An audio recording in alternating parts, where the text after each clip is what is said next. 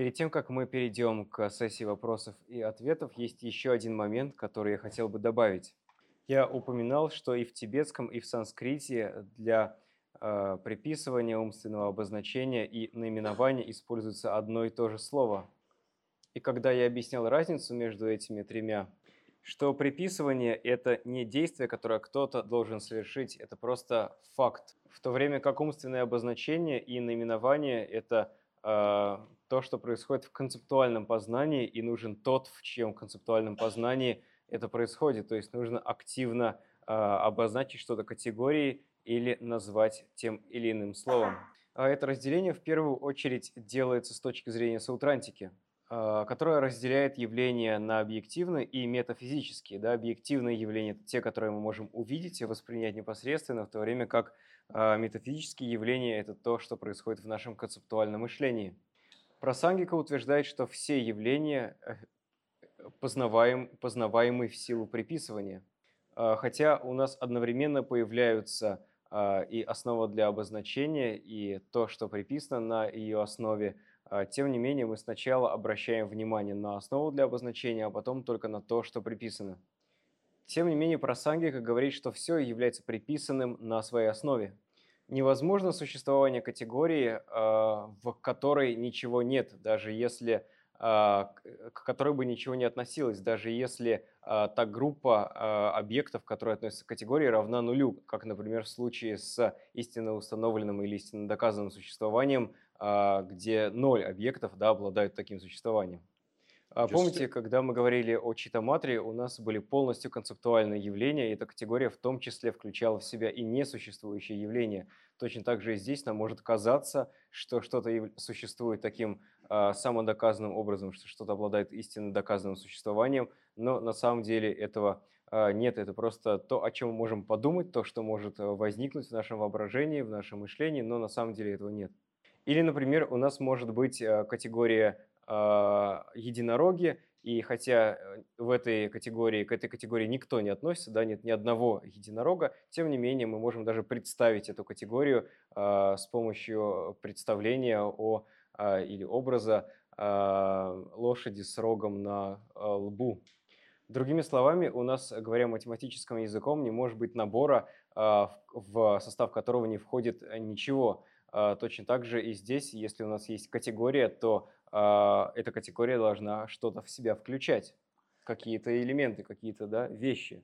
Точно так же не может быть а, слова, а, которое не, не было бы ни к чему бы не относилось, потому что если слово ни к чему не относится, то это просто набор ничего не значащих звуков. Слово всегда приписывается на основе э, или какой-то категории какого-то. Это, это всегда то, что приписано на основании или категории, или того объекта, который оно обозначает.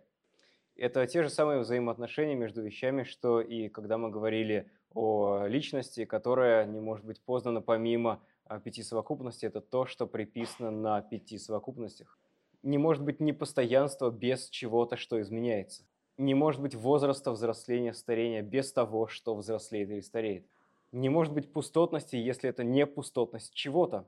Таким образом, а, приписывание – это фактическая реальность, это факты – а, и а, если говорить о взаимоотношениях между приписыванием или тем, что приписано, и основой для приписывания, или, например, умственного обозначения, тем и основой для умственного обозначения, и наименованием и основой, которое, которой дано имя, то это один и тот же тип взаимоотношений между явлениями. Вот почему в санскрите и в тибетском используется одно и то же слово. Поэтому если у нас есть э, умственное обозначение, у нас непременно должна быть основа для обозначения. Это э, не зависит от нашего выбора. Но что зависит от нашего выбора, мы можем использовать или не использовать э, эту категорию, это умственное обозначение для описания тех явлений, которые мы видим. То же самое, если у нас есть слово, то есть какой-то а, какая-то вещь, какой-то объект, к которому это слово относится, которое служит смыслом этого слова, но что является опциональным, что не является обязательным, это будем мы называть а, какую-то вещь этим словом или не будем, да, можем не называть. И это очень тонкая разница, если мы а, не понимаем, что здесь имеется в виду, то мы очень легко запутаемся. если мы не просто не поймем да, эту э, разницу, эти определения, если мы не пойдем достаточно глубоко в этом понимании, поймем недостаточно глубоко, мы легко запутаемся. И это один из обетов, бодхи, обетов Бодхисаттвы. Никогда не довольствуйтесь своим пониманием, вы всегда можете понять э, на более глубоком уровне э, до тех пор, пока вы не станете Буддой. Или да, вы должны стремиться или к более глубокому, или к более обширному пониманию. То есть, например, арии а, обладают а, прямым постижением пустотности, а, но также можно понимать, осознавать пустотность в отношении большего или меньшего количества объектов. Теперь вопросы. Просто короткий вопрос. Э, вот эти вот три, которые Алекс говорил, э, одно название на забыли. Не пишется? А если просветленные познают реальность напрямую, то почему существуют разные ее трактовки? Да, не только Будда, у всех Будд одинаковое понимание. Они обладают э, всеведущим осознаванием, правильно? Я не буду объяснять, э, каким образом они познают две истины одновременно, потому что на это нужен час. И я не знаю, как сказать мягче, э, как сказать добрее. Э, здесь имеет место некоторая сектан, сектарность или сектанство, когда каждая традиция утверждает, что Будда воспринимает все именно так, как мы в нашей традиции это описываем. Каждая традиция говорит, что именно она понимает все правильно на самом глубоком уровне, в то время как другие традиции, а, например, опровергают недостаточно много или опровергают слишком много. Да? Например, Цонкапу утверждает, что его оппоненты опровергают слишком много. И это то же самое относится и к тантре. А, даже в Гелук говорится, что только с помощью методов анутара йога тантры и не какой-нибудь другой тантры вы можете достичь просветления, если вы сможете достичь, а, получить доступ к сознанию ясного света с помощью методов анутара йога тантры. То же самое говорится в дзогчене. А, там говорится, что вы не можете достичь просветления, просто обладая пониманием уровня сутры. Вам нужно э, постичь рик с помощью методов дзогчена. И кто знает, как оно на самом деле, только Будда может это знать. Это такой дешевый, легкий способ э, выйти из этого, а, э, из этого обсуждения, да, из этого спора. А, и то, что, например, объясняет его стей, что Далай-Лама, в этом смысле я, конечно, не слышал все его объяснения, он очень много учит преподает и объясняет, а, но несколько лет назад он говорил об этом с точки зрения единой теории, да, как, например, в физике есть единая теория поля, или как она называется. И в данном случае он говорит в первую очередь э, о тибетских традициях, а не об индийских, потому что с индийскими все более или менее понятно. А, более или менее все признают, что Матьямака является высшей философской школой, вопрос только в том, как именно ее интерпретировать.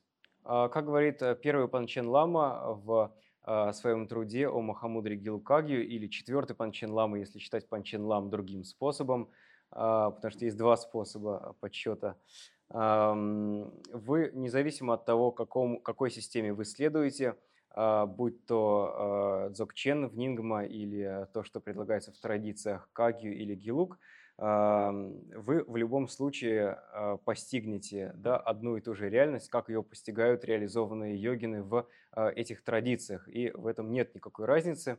На основании этого как раз и что Далай-Лама предлагают свою одну объединяющую теорию. Каждая из традиций объясняет одно и то же с разных точек зрения, которые немного отличаются и предлагают немного разные медитации. При этом одни авторы могут быть более искусны в объяснении того, что они делают и что они переживают в результате, чем другие. И кто-то объясняет это в очень поэтичных словах, как это делается в жанре под названием доха, а, или как Цонкапа, кто-то объясняет это таким а, более логическим способом, аналитическим. Но среди тибетских мастеров все согласятся с тем, что индийские философские школы представляют собой все более глубокие уровни понимания, да, что они, их можно э, расположить по этапам э, понимания, как представить в виде разных этапов путей, и э, их вершиной является Матьямака, которая предлагает самый глубокий уровень понимания. Другое дело, что эти разные тибетские авторы и мастера уже будут по-разному интерпретировать саму Матьямаку, но все они согласятся с тем, что она является высшей. И более сложной задачей является добавление к этой единой э, универсальной теории всего, э, добавление китайских школ от потому что в этих школах объясняется все совершенно иначе, чем в индо-тибетских. То, как все объясняется в дзене, очень сильно отличается от того, как объясняют в любой из тибетских традиций. А, у меня, по крайней мере, сложилось впечатление, получается, что в теме Мартянка Прасангики любое концептуальное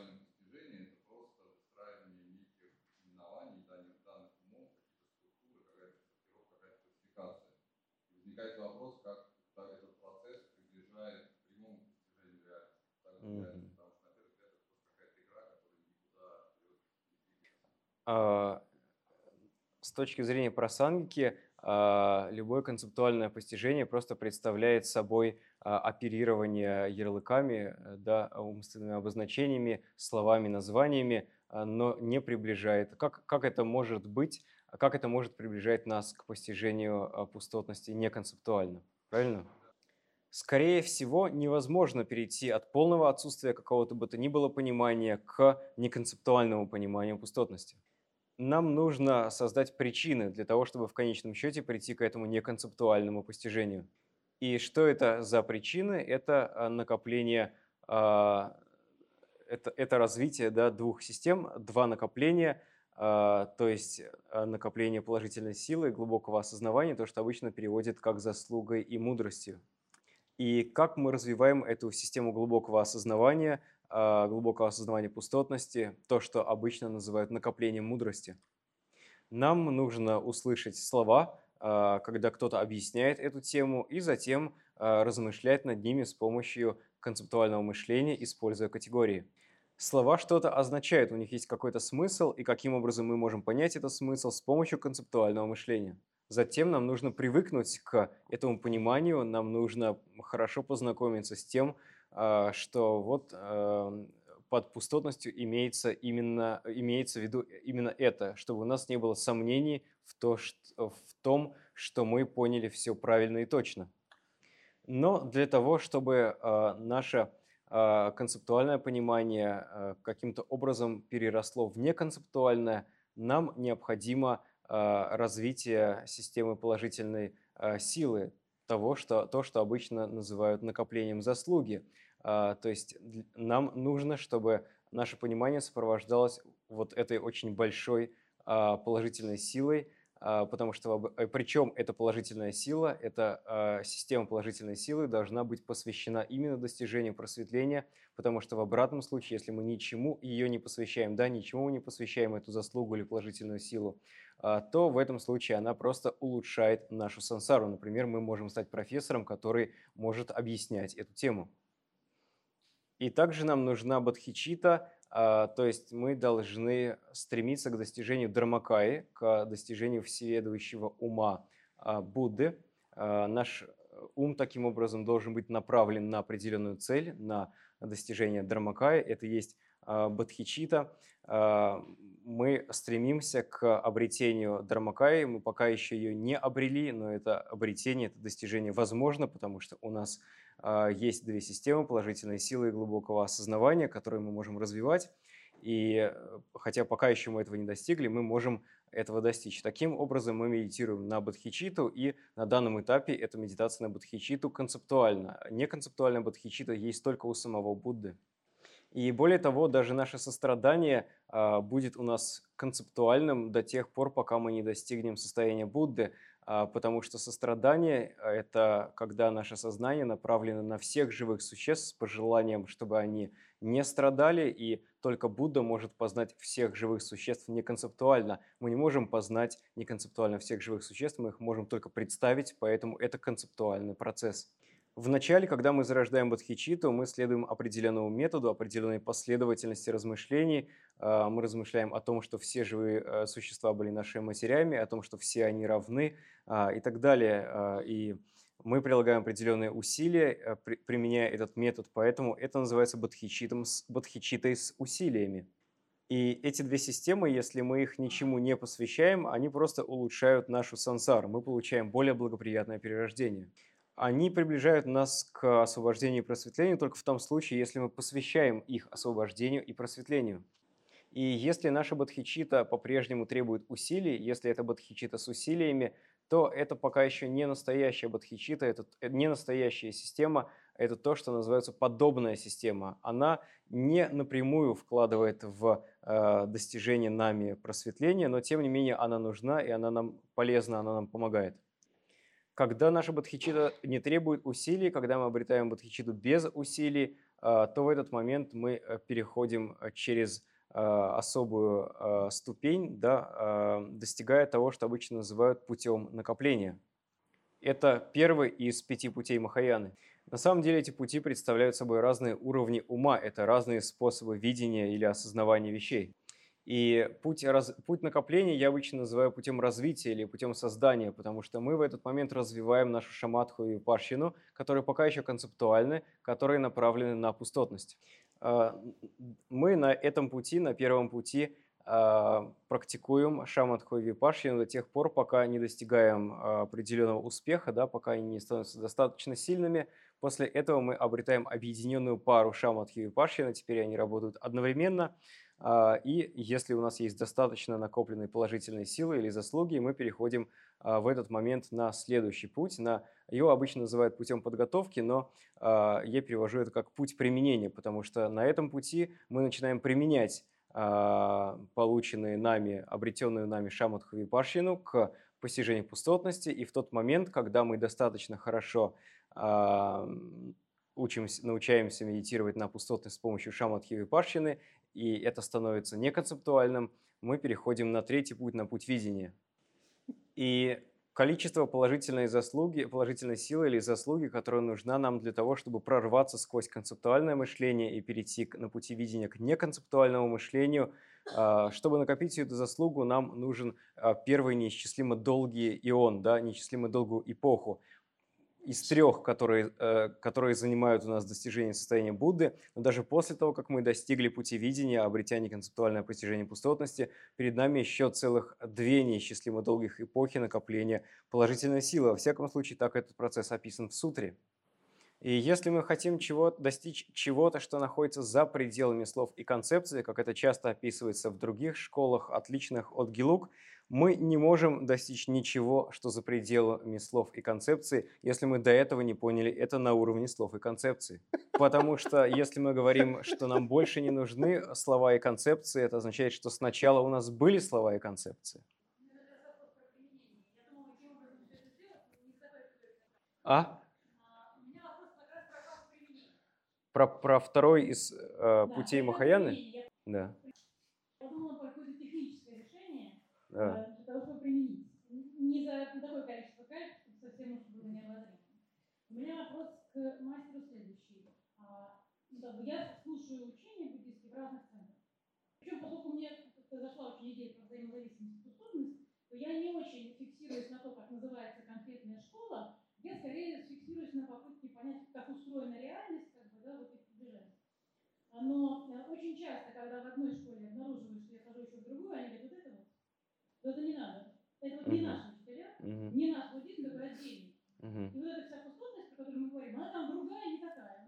Uh-huh. А у меня вопрос, не кажется ли мастеру полезным с точки зрения uh-huh. э, продвижения своих применения сделать мою площадку ну, не межконфессионального диалога, оставим пока другие конфессии, uh-huh. но хотя бы внутри буддийскую, чтобы разные школы, разговаривая друг с другом о реальности, продвигались в сторону неконцептуальной. Будет ли это, на мой взгляд, полезно? Итак, вопрос о том, как возможно быстрее преодолеть вот э, эту вторую стадию, да, путь подготовки или путь применения, э, без необходимости, может быть, тратить на это целый неисчислимый ион. А, потому что что сейчас происходит, вот я хожу в разные школы, а, и, может быть, не, не так много знаю о самих разных философских школах и отличиях между ними, а, сколько я стараюсь сосредоточиться на сути, на пустотности, зависимом возникновении. Но очень часто, когда я прихожу на какие-то семинары, мне там люди говорят, вот вы еще там ходите в другие школы, вы туда не ходите, это не наши учителя, это не наша пустотность. А, поэтому у меня возникает вопрос, может быть, вместо этого было бы полезнее создать какую-то площадку для обсуждения, чтобы представители разных традиций могли обсуждать пустотность между собой, и таким образом, возможно, они смогут понять ее неконцептуально быстрее, правильно? Во-первых, важно понять, где начинается этот первый неисчислимо долгий ион. Помните, в буддизме мы говорим о безначальном времени – Поэтому где мы начинаем, да, учитывая это безначальное время, где мы, откуда мы начнем отсчитывать этот первый бесконечно долгий ион, да, непростой вопрос. Потому что до тех пор, пока мы не обрели э, бодхичиту без усилий, а наши две системы являются лишь подобными. Это еще не настоящие две системы. И первый неисчислимо долгий ион начинается с того момента, как у нас появляется бодхичита без усилий, и помимо этого еще а, правильное постижение пустотности, а, концептуальное постижение пустотности, правильное. А, и мы можем потом, когда и потом на протяжении первого из этих пяти путей мы а, практикуем шаматху, а, которую, возможно, мы обрели еще до этого первого пути, но теперь на этом первом пути она направляется на правильное постижение пустотности, пока еще концептуальное, и ей сопутствует випашьина. Вот этот промежуток с момента бодхичита без усилий и а, направления нашей шаматхи и випашьины на пустотность, и до того момента, как мы а, не обретем а, неконцептуальное постижение пустотности с помощью шаматхи випашхины, занимает один неисчислимо долгий ион. И проблема не столько в том, а, как, правильно, как, как обрести правильное концептуальное познание пустотности, потому что мы делаем это, занимаясь слушанием, размышлением и медитацией, и в каждой из, во всяком случае, тибетских традициях есть свой собственный стиль, свои собственные методы, каким образом это делается – а тибетские традиции, в свою очередь, основаны на индийских текстах, просто тибетцы написали свои комментарии к ним. Поэтому то, что мы обретем правильное концептуальное познание пустотности, правильно поймем пустотность на концептуальном уровне, не поможет нам избежать той работы длительностью в один неисчислимо долгий ион, когда мы направим это правильное, точное, уверенное понимание пустотности а, на а, пусто... когда мы, когда мы а, направим свой ум на пустотность с правильным, уверенным пониманием – с а, шаматхой и випашиной одновременно, обладая бодхичитой без усилий, и будем практиковать это до тех пор, пока не обретем а, понимание неконцептуальное. И нам также нужна положительная сила, которую с помощью методов сутры нужно накапливать э, в течение одного неисчислимо долгого иона. Если мы практикуем методы анутра йога тантры, то они позволяют накопить положительную силу быстрее. Но мы на этом семинаре не будем обсуждать тантру. В любом случае, независимо ни от чего, нужно очень много медитировать. Не можем как-то это обойти, получить задешево или поторговаться. Объясните, пожалуйста, в том материале, который рассылали перед э, непосредственно семинаром, была еще э, ссылка на две статьи на сайте стадии буддизма. Да, одна из них посвящена э, четверым и э, условно иллюзии. По поводу как раз отсутствие невозможной личности, такие положения. То условное «я», оно подобно иллюзии существует, видимость ложного «я» является иллюзией и также существует. Вот как существует эта видимость ложного «я», если это иллюзия? А, итак, это вопрос по поводу э, тех статей, которые рассылали до семинара в качестве предварительного чтения. Одна из них касается иллюзорности с точки зрения четырех философских школ. И там говорится, в частности, о том, а, да, какие явления а, подобны иллюзии и существуют или не существуют. Там говорится о том, что наше относительное «я» подобно иллюзии и существует. Видимость ложного «я», которая возникает в нашем уме, также подобна иллюзии и также существует. Она является иллюзией, но она при этом существует. Вопрос, как она может существовать, если она является иллюзией. А, эта видимость является репрезентацией, да, является представлением о каком-то объекте, в данном случае о несуществующем объекте, то есть о ложной личности. Сама ложная личность не существует, она не может появляться в нашем познании. В нашем познании может появляться а, только то, что существует. В данном случае это репрезентация, да, представление о личности, о ложной личности. И есть еще кое-что, что я хотел бы добавить к предыдущему ответу на предыдущий вопрос. А, мы часто склонны думать, или во всяком случае многие люди склонны думать с точки зрения всего или ничего, да, все или ничего. А, нам кажется, что если для того, чтобы достичь просветления, нам нужно не концептуальное постижение пустотности, то это значит, что концептуально нам не поможет. Итак, на протяжении всего пути нам будет полезно обладать некоторым пониманием пустотности, даже если оно концептуально, потому что работает э, причинно-следственная связь, и даже если у нас есть какое-то понимание а, концептуальное понимание пустотности, в конечном счете это даст какие-то хорошие последствия. Конечно, это понимание должно быть правильным, потому что если у нас неправильное понимание или неправильная мотивация, это может привести, наоборот, к а, неблагим последствиям, не к, к плохим последствиям. Если же мы хотим достичь просветления, то нам нужно уже сейчас накапливать э, соответствующие причины, а, которые принесут, безусловно, свой а, хороший результат. Пусть даже они не, полностью, не, могут нас полностью избавить, концептуальное понимание пустотности не может нас полностью избавить от э, всех а, омрачений, от всего неосознавания. Тем не менее, на протяжении пути оно нам необходимо. У кого еще есть вопросы? Это последний вопрос.